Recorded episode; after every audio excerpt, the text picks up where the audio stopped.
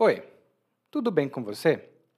Welcome to Intermediate Portuguese, the only podcast that truly helps you tell your story in Portuguese the way you do in your native language.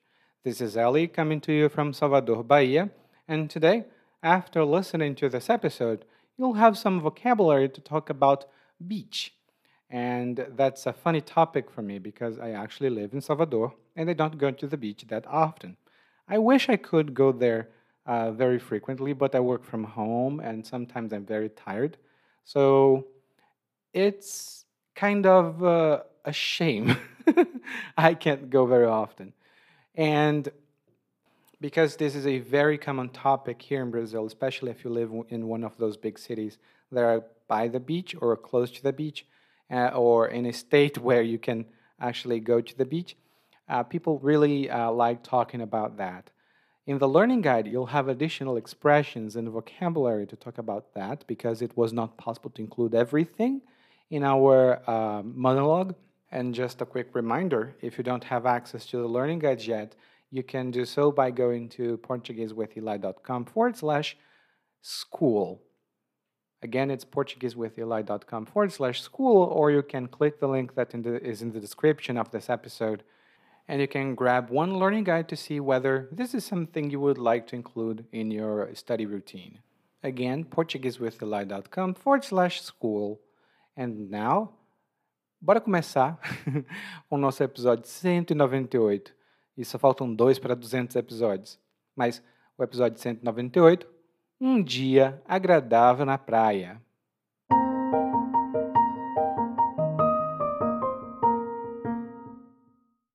Acho um pecado eu morar em Salvador e não ir para a praia com frequência, sabe? Mas isso não é por mim, é mais por minha esposa. Sempre que vou, quero que ela vá, mas ela não gosta de ir.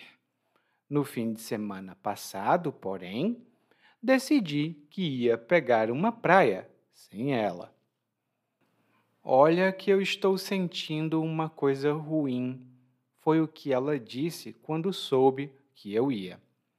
Ah, meu amor, vá agourar outro. Claro, disse isso para mim mesmo, porque o que eu disse a ela foi: Não se preocupe, meu amor, vou ter cuidado. E tive mesmo. Como queria pegar um bronze, escolhi uma sunga em vez de um calção de banho. É mais chamativo, mas é melhor. Minha esposa sempre ia de biquíni e chamava a atenção dos marmanjos da praia. Eu não me importava de chamar a atenção também. E para me bronzear melhor, peguei uma espreguiçadeira que estava acumulando poeira no quintal. Ia ficar show na orla. Também não queria ficar com queimaduras de sol. Então peguei um protetor solar melhorzinho na farmácia antes de ir. Separei também uma garrafinha para a água, porque não posso me descuidar da hidratação, né? E, como uma coisa leva a outra, também coloquei umas latinhas de cerveja na caixa térmica. Antes de sair, ainda me certifiquei de que ela não queria mesmo ir. Pode ir, meu anjo, ela disse.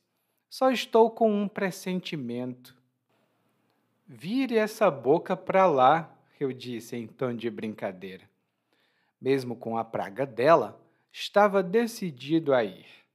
E fui. Chegando lá, céu limpo, nem sinal de chuva. Então coloquei minha espreguiçadeira na areia, estendi minha toalha e me deitei. Daí ouvi uma gritaria vindo de perto. Quando olhei, era um monte de gente correndo. Era um arrastão. Levaram tudo o que eu tinha deixado à mostra, mas pelo menos deixaram a cadeira. Eu devia ter voltado para casa nesse instante, mas estava decidido a curtir a praia.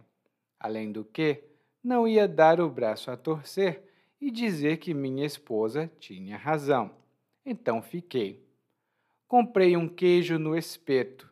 Chegaram outras pessoas ao redor. Então começaram os gritos.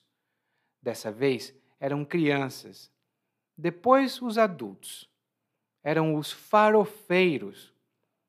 Não tinha nada contra eles, mas eles começaram a emporcalhar o ambiente e era chato ver a praia assim. No fim das contas, o dia na praia foi uma droga. Mas ó, boca de siri. Se minha esposa souber, ela não vai mais parar de falar.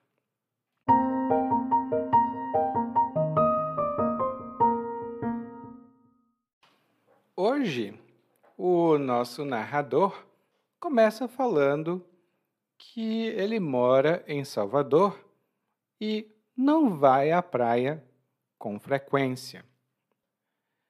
E ele acha que isso é um pecado.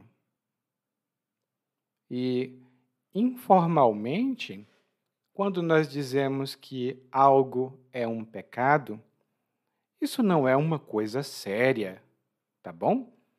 No monólogo, o narrador, na verdade, acha que é uma pena, é uma coisa triste, não é muito legal. É um pecado ele morar em Salvador e não ir para a praia. Ou seja, ele mora em Salvador, tem uma praia à disposição, mas ele não aproveita. E é uma pena, é uma lástima. E outro exemplo que eu posso dar é: eu acho um pecado você estudar português, mas não falar com ninguém. Você tem que falar português com outras pessoas, porque é um pecado estudar português e não conversar com ninguém. Mas o narrador, aparentemente, tem uma boa razão para não ir para a praia. Ele diz que ele gosta de ir, mas a esposa dele não gosta. Porém, ele decidiu pegar uma praia sem ela. E aqui nós temos duas boas expressões. A primeira delas é porém. E porém tem o mesmo significado da palavra mas. Eu até queria ir, mas não tenho tempo. É também possível dizer: Eu até queria ir, porém não tenho tempo. Tem uma pequena diferença de significado, mas é muito pequena mesmo. A principal diferença aqui é no tom. Porém, é mais forte e mais enfático. Mas não é tão forte nem enfático. Lá no guia de aprendizagem, eu tenho uma pequena nota sobre isso. A outra expressão que o narrador utilizou foi pegar uma praia. E é uma forma muito comum de dizer ir para a praia. Por exemplo, o que você vai fazer nesse fim de semana? Se não tiver nenhum plano, vambora pegar uma praia? Se não tiver nenhum plano, vamos embora pegar uma praia? Não é possível dizer pegar no lugar de ir com tudo. No Brasil, normalmente nós dizemos pegar uma praia e pegar um cinema, mas não dizemos pegar um trabalho, por exemplo, com o sentido de ir para o escritório. Lá no guia de aprendizagem, tem uma pequena nota também sobre isso. Daí a esposa do narrador faz uma coisa que eu já vi aqui, aqui no Brasil, que é, em vez de dizer eu não quero que você vá, ela fala: Olha, eu estou sentindo uma coisa ruim. É um sentimento ruim de que algo vai acontecer. E o narrador não gosta disso, por isso ele pensa, ele não diz, ele pensa, vai agourar outro. Vai agourar outro. E agourar é um verbo muito uh, útil, porque é uma coisa que muitas pessoas fazem no dia a dia. E quando eu digo que alguém está agourando alguma coisa, por exemplo, um plano ou uma ideia, isso significa que essa pessoa está dizendo que algo ruim vai acontecer. É uma coisa que uma pessoa pessimista faz. Por exemplo, eu sei que vocês planejaram essa viagem durante quase dois meses e eu não quero agourar os planos de vocês mas vocês já viram como estão as coisas naquele país? Eu não quero agourar os planos de vocês, mas vocês já viram como estão as coisas naquele país? Nesse exemplo, provavelmente, as coisas não estão muito boas e o falante não quer dar a impressão de estar falando coisas negativas sobre um plano futuro. Ele não quer dar a entender que ele deseja o mal. E outra maneira de agourar, aqui de uma forma ativa, é: é tudo bem, vocês não querem que eu vá com vocês para o parque novo que abriu. Eu também não tenho problema. Me disseram que esse parque nem é bom Talvez vocês nem gostem. E essa maneira de falar é agourar. Ela está meio dizendo que ela está prevendo que não vai ser bom. Lá no guia de aprendizagem também tenho notas sobre essa palavra, porque ela é muito útil e tem muitas formas informais, ou muitas maneiras informais, de dizer a mesma coisa. E o narrador não disse que a esposa dele estava agourando os planos dele, mas ele pensava isso. E ele acabou indo para a praia. Porém, antes de ir para a praia, ele fez alguns preparativos. Primeiro, ele tinha um objetivo específico na praia, que era pegar um bronze. E como ele queria pegar um bronze, ele escolheu uma sunga em vez de um calção de banho. E aqui nós temos três boas expressões.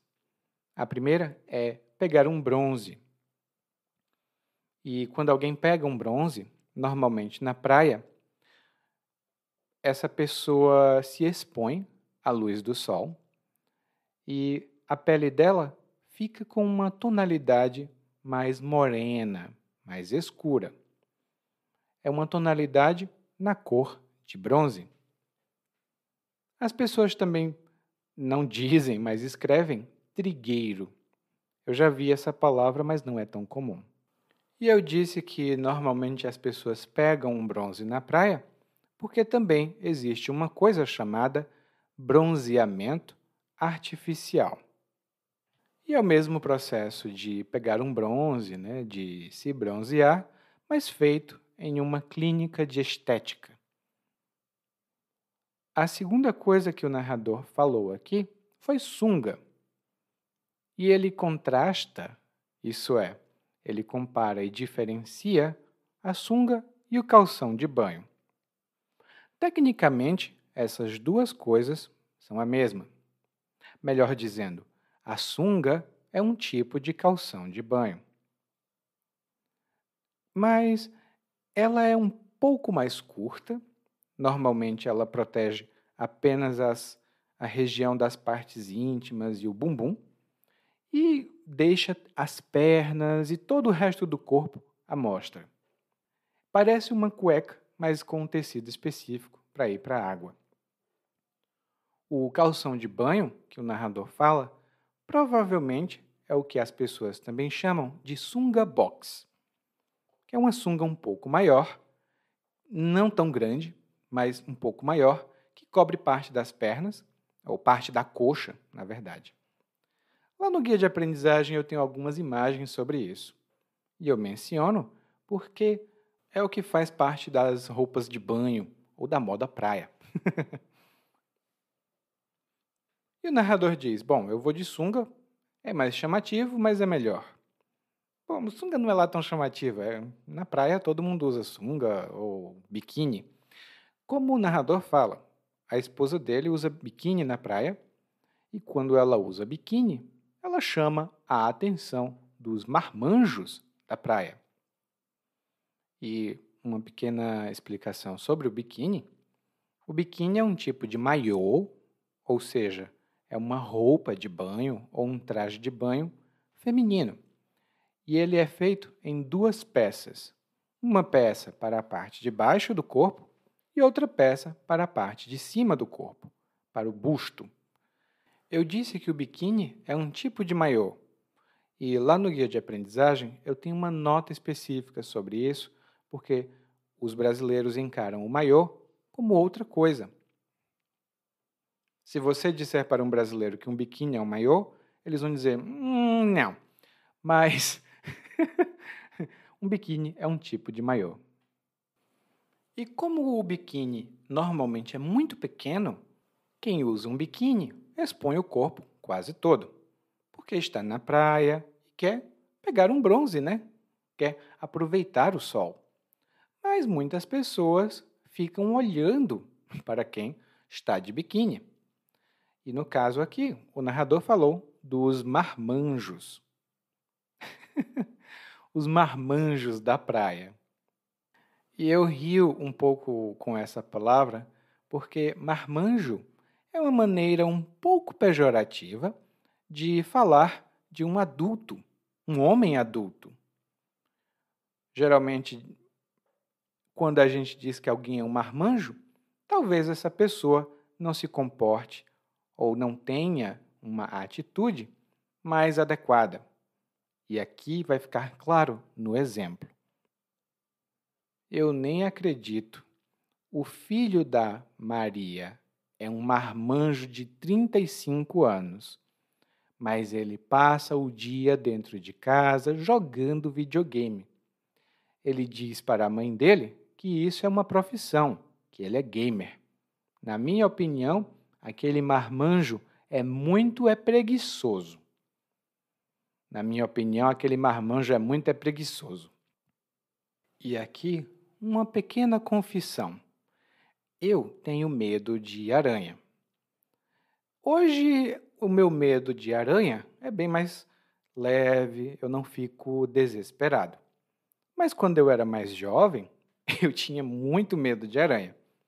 Então, quando eu contava para os meus amigos, eles diziam: Ah, eu não acredito não.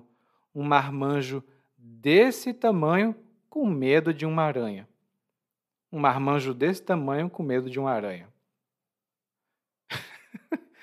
eu, eu, eu tenho medo, eu não gosto. E a lógica do narrador aqui é: bom, se ela pode usar um biquíni e chamar a atenção de outras pessoas, eu também posso. E ele diz aqui que, para se bronzear melhor, pegou uma espreguiçadeira que estava no quintal. Para se bronzear melhor, pegou uma espreguiçadeira que estava acumulando poeira no quintal. E aqui, uma pequena observação: pegar um bronze é o mesmo que se bronzear. Eu já falei isso em um dos nossos guias de aprendizagem, mas vou repetir aqui para vocês que é muito comum fazer isso em português brasileiro. Nós temos o verbo se bronzear. Eu me bronzeio, você se bronzeia. Mas nós também temos a expressão pegar um bronze. E é muito comum é, fazer isso em português. Olhar e dar uma olhada, cortar e dar uma cortada. tem uma pequena diferença entre um uso e outro. Lá no guia de aprendizagem tem uma recapitulação desse assunto. A segunda coisa de que o narrador falou aqui foi a espreguiçadeira. E a espreguiçadeira é um tipo de cadeira muito confortável. Normalmente ela é mais longa e a espreguiçadeira de que o narrador fala é uma espreguiçadeira de praia. Você pode se deitar nessa cadeira, ela tem um apoio para as suas costas e um apoio para as suas pernas. E você fica numa posição muito confortável, quase como se fosse um divã. E em algumas casas, especialmente casas grandes ou mais antigas, as pessoas também gostam de ter espreguiçadeiras. Elas são um pouquinho diferentes, mas também muito confortáveis. E um exemplo de frase é: O meu pai gosta de se sentar na espreguiçadeira depois do almoço. Assim, ele faz a digestão tranquilamente.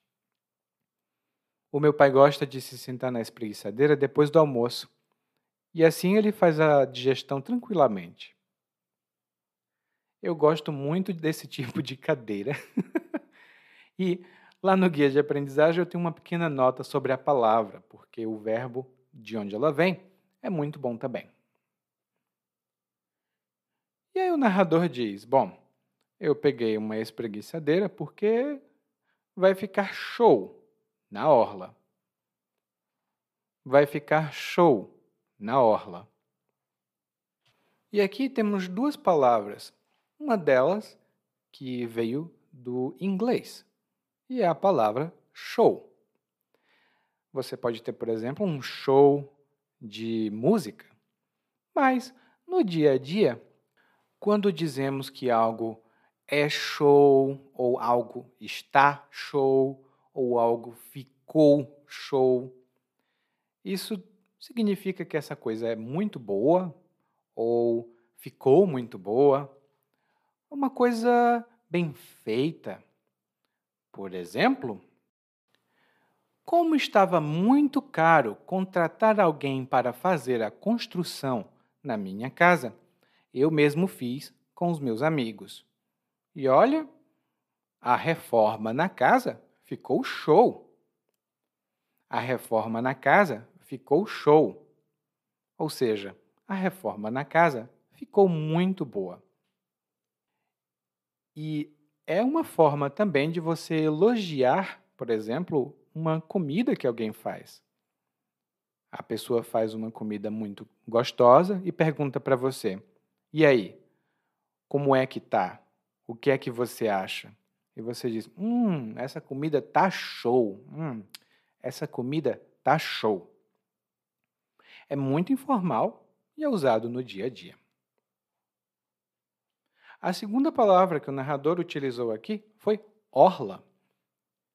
E a orla é uma parte de terra, geralmente não muito larga, hum?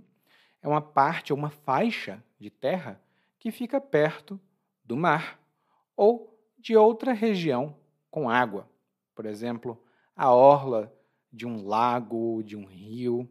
Mas normalmente no Brasil nós falamos do mar, a orla do mar.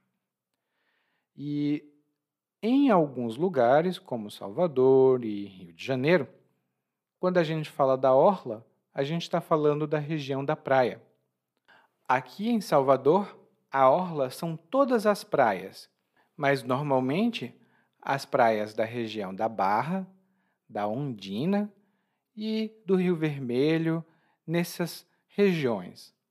Claro, algumas pessoas vão dizer que a orla tem mais partes, mas eu, mesmo sendo morador aqui de Salvador há um pouco mais do que seis anos no total, nunca escutei ninguém falar da orla, sendo de bairros da Cidade Baixa, como Plataforma, Ribeira ou outros lugares. Normalmente, quando falam da orla, falam da orla turística, da parte mais conhecida. Lá no guia de aprendizagem tem também uma nota adicional sobre isso. E o narrador continua falando sobre a preparação dele. Ele diz aqui que não queria ficar com queimaduras de sol. E por isso, ele pegou um protetor solar melhorzinho, E aqui temos três boas uh, expressões no total, né? Uma delas é queimaduras de sol, ou apenas queimadura. Mas quando você se expõe durante muito tempo ao sol e não tem nenhum tipo de proteção, a sua pele pode sofrer queimaduras, que são os ferimentos causados pelos raios do sol. Não é muito bom, porque quem fica com a pele queimada pode desenvolver algum tipo de doença. Então, para evitar queimaduras solares ou queimaduras de sol, as pessoas usam protetor solar. E o protetor solar é um produto líquido, geralmente, assim, com uma textura cremosa, que tem substâncias que protegem dos efeitos negativos dos raios de sol. E um exemplo que eu posso dar também, informação de utilidade pública, é que muitas pessoas acham que só quem tem pele clara deve usar protetor solar. Isso é uma mentira. Todo mundo tem que usar protetor solar, não importa a cor da pele. E também é importante usar protetor solar em dias que não tem sol aparente. O dia pode estar nublado, mas os raios de sol ainda estão aqui. E isso, essa informação de utilidade pública, eu aprendi aqui em Salvador, porque antes eu não usava protetor solar. não é bom. E quando o narrador disse que o protetor solar é melhorzinho, é uma maneira informal de dizer que ele é melhor do que os outros, mas talvez não de qualidade excelente. No guia de aprendizagem já falei um pouco sobre os usos do diminutivo em português, mas agora também tem uma pequena recapitulação lá. Basta saber que é melhorzinho significa é melhor, mas não é excelente. Hum? E o narrador diz ainda aqui: Ah, eu separei uma garrafinha para água, né? Porque eu não posso descuidar da hidratação eu não posso descuidar da hidratação. E descuidar ou descuidar-se, né? Eu me descuido, você se descuida. Significa negligenciar, não ter o cuidado necessário com algo. Por exemplo, eu estava fazendo fisioterapia o médico me passou vários exercícios. No começo, eu estava fazendo tudo muito direito, muito correto. Mas depois de um tempo, eu fiquei com preguiça e comecei a me descuidar. Por isso, eu piorei bastante. Eu fiquei muito pior, porque eu me descuidei dos exercícios. A segunda palavra que o narrador usou aqui foi hidratação. E ela vem do verbo hidratar ou se hidratar. E quando alguém se hidrata, né? Eu me hidrato, você se hidrata, nós consumimos água ou outro líquido que podemos beber para matar a sede, né, para não ficar, ai meu Deus, que sede. E também para fazer o nosso corpo funcionar melhor. Afinal, nós precisamos estar bem hidratados, ou nós precisamos nos hidratar, especialmente agora com o tempo quente. Isso tudo que eu disse foi um exemplo. e eu tenho outro exemplo também, que é: olha só, o mundo é muito maluco, né? Você acredita que tem pessoas que precisam baixar um aplicativo para o celular para lembrar a eles de se hidratar? O aplicativo faz um sinal blim, blim, blim. É hora de se hidratar. E a pessoa vai lá e se hidrata. De fato, tem gente que se esquece, não sente sede, então não se hidrata. Por isso, alguns desses aplicativos são necessários. E aí, o narrador diz aqui que, como uma coisa leva a outra, ele também colocou umas latinhas de cerveja na caixa térmica. Como uma coisa leva a outra, ele também colocou umas latinhas de cerveja na caixa térmica. E aqui temos uma expressão muito interessante e duas palavras mais comuns. A expressão interessante é uma coisa leva a outra. E quando nós dizemos que uma coisa leva a outra, normalmente nós estamos falando de uma série de eventos, né? primeiro um evento, depois outro evento, depois outro evento, que acabam trazendo uma outra ação ou um resultado que não foi planejado, era indireto, mas existe uma relação entre essas coisas. Por exemplo, no caso do narrador, ele queria se hidratar. E para se hidratar, ele pegou água. E quando ele pegou água, ele se lembrou da cerveja. Então, uma coisa leva a outra. Não tem nenhuma lógica clara de, ah, eu estou com sede, quero uma cerveja. Mas ele pensou numa, depois pensou noutra, depois pensou noutra e disse, ah, quero cerveja. Um outro exemplo, e aí é um exemplo pessoal também, é que hoje eu sou professor e gosto muito do que faço, mas nunca foi o meu plano ser professor.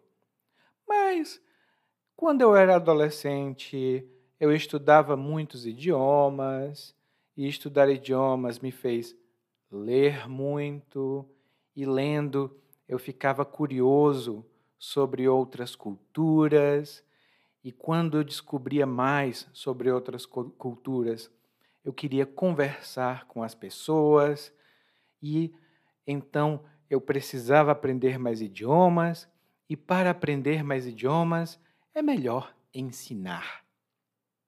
Então, uma coisa leva a outra.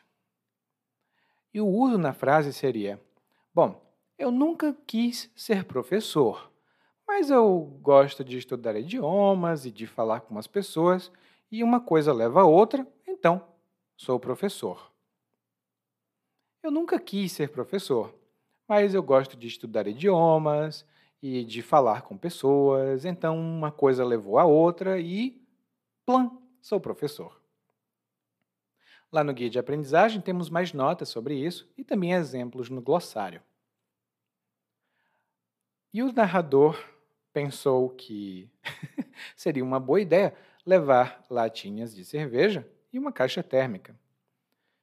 E a latinha de cerveja, ou a lata de cerveja, é um recipiente cilíndrico de metal, né, geralmente de alumínio, nunca vi de outro material, mas não existem apenas latinhas de cerveja. Tem latinha de refrigerante, latinha de suco. É só uma maneira muito informal aqui no Brasil de falar de cerveja, geralmente a latinha. Você chega num bar e pergunta: Ei, quanto é que está a latinha? E a latinha está a cinco reais, por exemplo. E quando você vai comprar refrigerante, como essas marcas famosas, é muito comum eles perguntarem: você quer de garrafa ou de latinha? E aí você já sabe o que escolher. E a caixa térmica é um recipiente um pouco maior que mantém a temperatura interna. Normalmente nós colocamos gelo e bebidas na caixa térmica.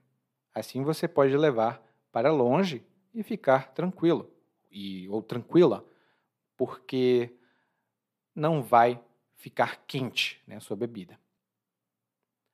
E aí o narrador diz: Bom, antes de sair, ainda me certifiquei de que ela não queria mesmo ir.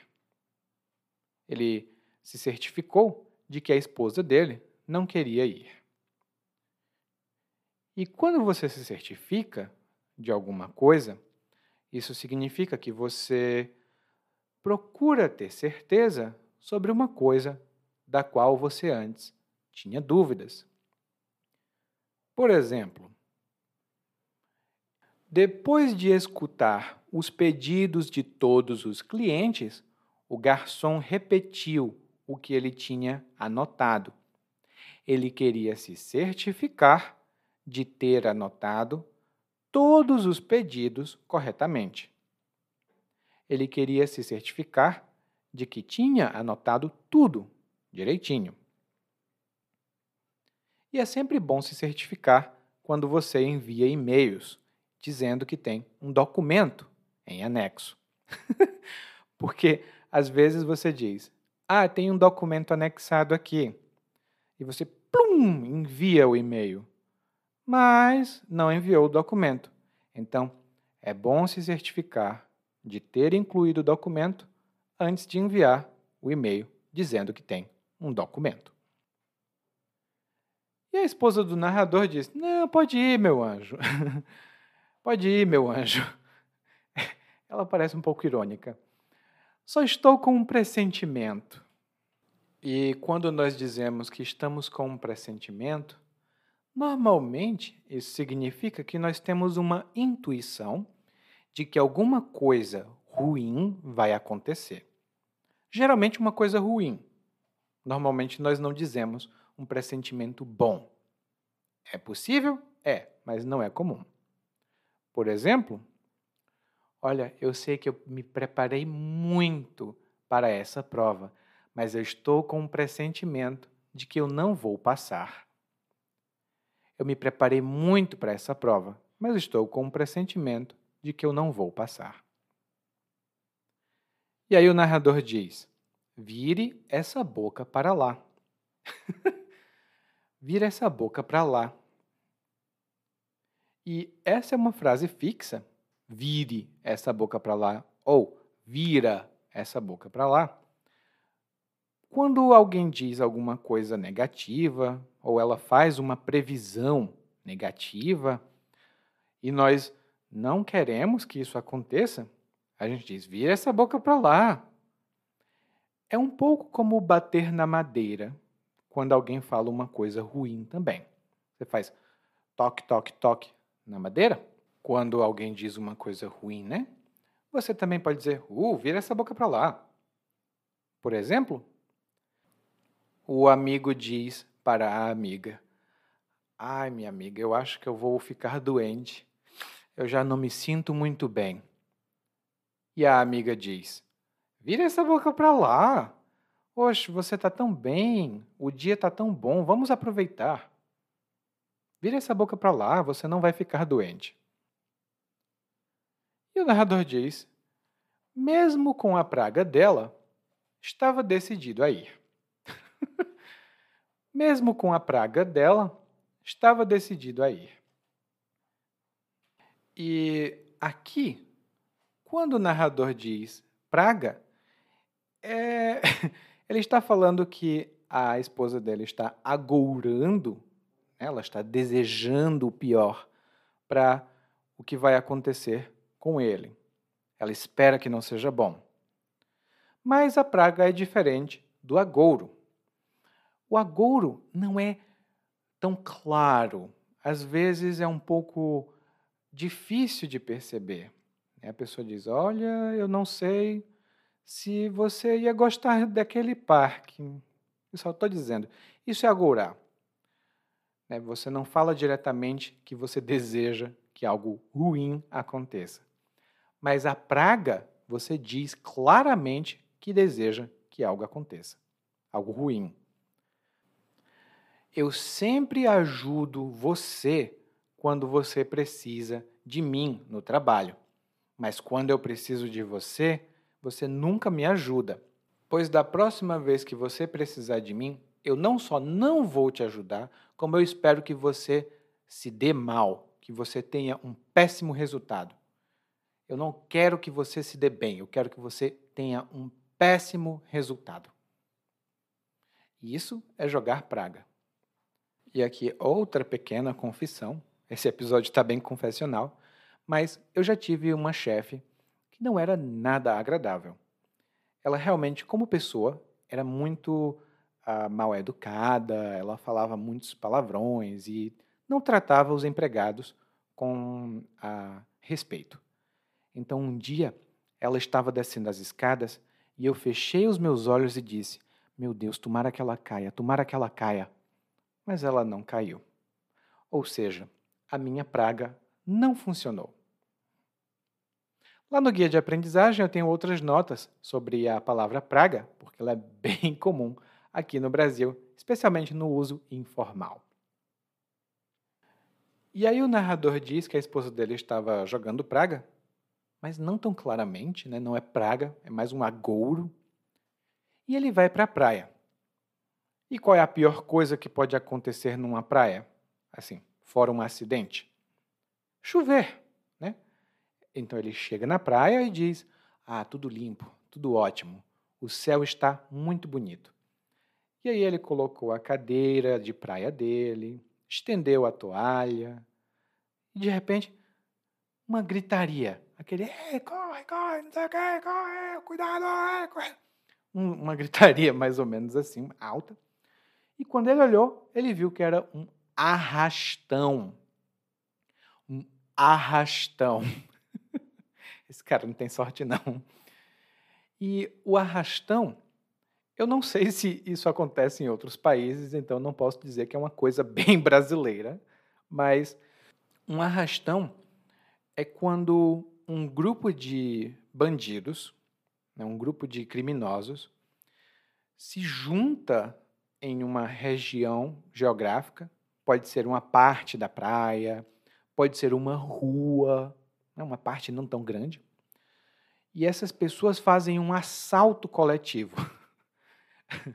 Elas roubam tudo o que podem do máximo de pessoas. É uma situação caótica, violenta. Uh, não é muito bom estar em um arrastão. E se você ouvir arrastão, não, não esteja no lugar, ou saia do lugar e tome cuidado. E o narrador diz: levaram tudo que eu tinha deixado à mostra. Levaram tudo que eu tinha deixado à mostra. E quando nós dizemos que algo está à mostra, né, ele disse aqui tudo que estava à mostra, era tudo que estava visível. Você ou olha, então você vê. Se está à mostra, está visível. E um exemplo que eu posso dar é: esses artistas de hoje em dia não têm um pingo de decência. Eles não são decentes. Eles vão para os shows com tudo à mostra, a barriga à mostra, o bumbum à mostra, as pernas. Hum. No meu tempo, tudo isso era coberto, mas hoje tudo fica à mostra. Ai, ai, ai. No caso do narrador aqui, levaram tudo o que ele tinha deixado da mostra, provavelmente a caixa térmica, as cervejas, mas deixaram a cadeira. Provavelmente porque a cadeira é muito grande. E aí o narrador, eu devia ter voltado para casa nesse instante. E uma nota pessoal, eu acho que ele devia mesmo. Depois de um arrastão, não sei quem fica calmo. E ele diz aqui: Bom, eu devia ter voltado para casa nesse instante, mas estava decidido a curtir a praia. Além do que, não ia dar o braço a torcer e dizer que minha esposa tinha razão. Ele queria mesmo curtir a praia e não queria dar o braço a torcer e dizer que a esposa tinha razão. A primeira expressão aqui é um verbo, curtir. E ele tem outros significados, mas quando você curte uma festa ou curte um determinado evento, isso significa que você desfruta, você aproveita, você usa esse lugar, esse evento e aproveita, você está lá desfrutando. Você está tendo um prazer com aquele lugar. Então, se você vai curtir a praia, isso significa que você vai se divertir na praia, falar com os amigos, tomar banho, fazer coisas boas. Por exemplo, estou pensando em chamar os meus amigos para curtir um cineminha nesse fim de semana. Estou pensando em chamar os meus amigos para curtir um cineminha nesse final de semana. E um cineminha é um cinema. o narrador também disse que não queria dar o braço a torcer e dizer que a esposa tinha razão. E quando uma pessoa dá o braço a torcer, significa que ela aceita a opinião ou a sugestão de outra pessoa, mas antes ela pensava que essa pessoa estava errada. Vou dar um exemplo. Eu sempre tentei convencer a minha sogra a utilizar panelas mais modernas para fazer a comida. Ela diz que nas panelas mais antigas a comida fica mais saborosa. Eu não concordava com ela, mas depois de provar a comida que ela fez na velha panela de barro, hum, eu dou o braço a torcer. Comida feita em panela velha fica muito melhor. Eu vou dar o braço a torcer. Antes eu achava que não era assim, mas comida feita em panela velha é muito mais saborosa. Tenho mais algumas observações sobre esse uso dessa expressão lá no nosso guia de aprendizagem. E o narrador diz aqui: Bom, eu comprei um queijo no espeto para comer. E que milagre, né? O narrador ainda tem dinheiro depois do arrastão. E ele diz: Bom, eu comprei um queijo no espeto e começaram os gritos, mas dessa vez eram crianças e adultos.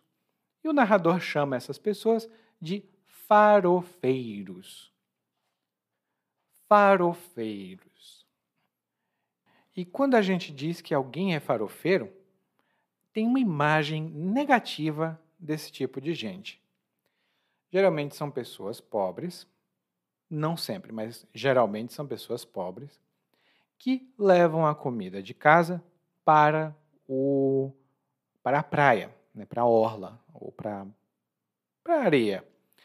E geralmente a comida que eles levam é farofa e frango. Então, eles sujam tudo ao redor. E no estado de onde eu venho, chamar alguém de farofeiro é muito ruim. Não é uma coisa muito boa, não. Porque essa pessoa vai para a praia, leva aquela comida, geralmente são muitas pessoas. É um preconceito que as pessoas têm e de que farofeiros sujam tudo. Lá no guia de aprendizagem tem uma nota bem mais ampla no, na seção para ir mais longe sobre os farofeiros, mas basta saber que um farofeiro é uma pessoa que faz um piquenique na praia e ela leva comida de casa porque quem tem dinheiro pode comprar a comida na praia. E o narrador diz aqui que não tem nada contra os farofeiros. Bom, ele disse farofeiro, então ele tem alguma coisa contra. E ele disse aqui que esses farofeiros começam a emporcalhar o ambiente. Emporcalhar é a mesma coisa que sujar. Se alguém emporcalha a praia, isso significa que essa pessoa suja a praia. Mas nós temos a impressão de que quando alguém emporcalha algum lugar, fica muito, muito sujo. Por exemplo, o meu filho está aprendendo a usar colher para comer. Eu deixo ele comer sozinho com a colher, mas ele se emporcalha todo Fica comida na camisa, fica comida na mesa, ele fica com comida na, no rosto. É uma sujeira só. Ele fica todo emporcalhado. E algumas praias, não todas, as, as praias que não são tão turísticas, às vezes ficam emporcalhadas. As praias muito turísticas também ficam emporcalhadas com garrafas, latinhas, coco, coisas que as pessoas jogam. Não é bom. E aí o narrador diz aqui no final: Bom, no fim das contas, o dia na praia foi uma droga. Mas ó, boca de siri. Ó, boca de siri. E aqui eu tenho duas expressões, por incrível que pareça. A primeira delas é ó, e ó é uma redução de olha. E é uma expressão utilizada para chamar a atenção ou mostrar alguma coisa para alguém.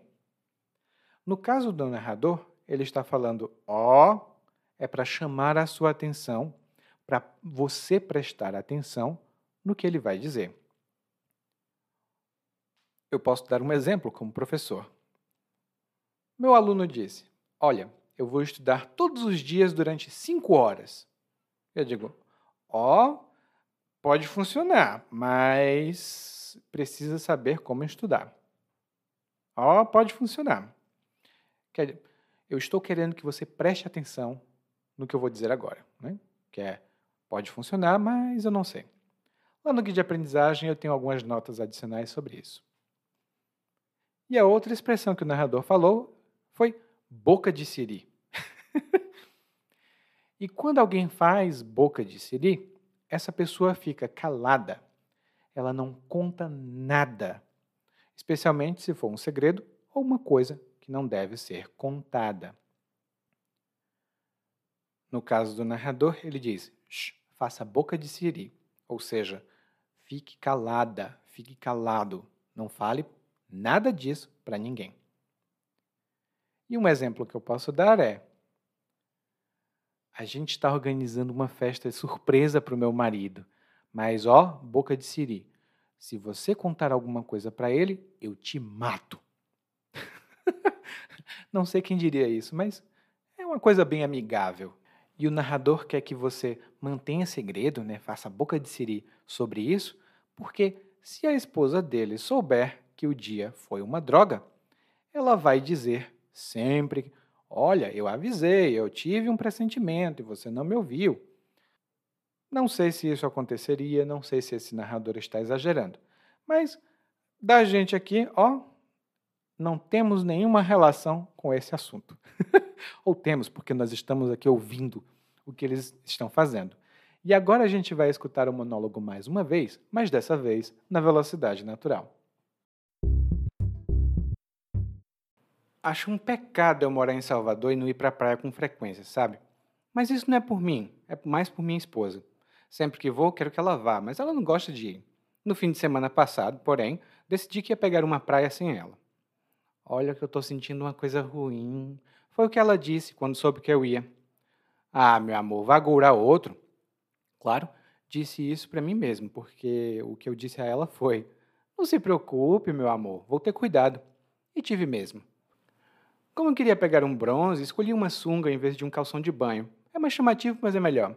Minha esposa sempre ia de biquíni, chamava a atenção dos marmanjos da praia. Eu não me importava de chamar a atenção também. E, para me bronzear melhor, peguei uma espreguiçadeira que estava acumulando poeira no quintal. Ia ficar show na orla. Também não queria ficar com queimaduras de sol, então peguei um protetor solar melhorzinho na farmácia antes de ir. Separei também uma garrafinha para água, porque não posso descuidar da hidratação, né? E como uma coisa leva a outra, também coloquei umas latinhas de cerveja na caixa térmica. Antes de sair, ainda me certifiquei de que ela não queria mesmo ir. Pode ir, meu anjo, ela disse. Só tô com um pressentimento. Vira essa boca para lá, eu disse em tom de brincadeira. Mesmo com a praga dela, estava decidido a ir. E fui.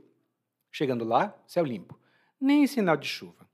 Então coloquei minha espreguiçadeira na areia, estendi minha toalha e me deitei. Daí ouvi uma gritaria vindo de perto. Quando olhei, era um monte de gente correndo. Era um arrastão. Levaram tudo que eu tinha deixado à mostra. Mas pelo menos deixaram a cadeira. Eu devia ter voltado para casa nesse instante, mas estava decidida a curtir a praia. Além do que, não ia dar o braço a torcer e dizer que minha esposa tinha razão. então fiquei. Comprei um queijo no espeto. Chegaram outras pessoas ao redor. Então começaram os gritos. Dessa vez eram crianças. Depois, os adultos. Eram os farofeiros. Não tinha nada contra eles, mas eles começaram a emporcalhar o ambiente e era chato ver a praia assim. No fim das contas, o dia na praia foi uma droga. Mas ó, boca de siri. Se minha esposa souber, ela não vai mais parar de falar. Oi, tudo bem? Provavelmente você escuta nosso podcast há algum tempo.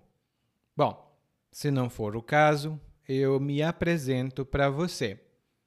Eu sou o Eli, é, para Eliakim, e sou professor de português, responsável pelo podcast, pelo site portuguesewitheli.com, pelo outro site readbrazilianportuguese.com e muitas outras fontes de conteúdo para aprendizes de português que, como você, querem falar e entender o português brasileiro.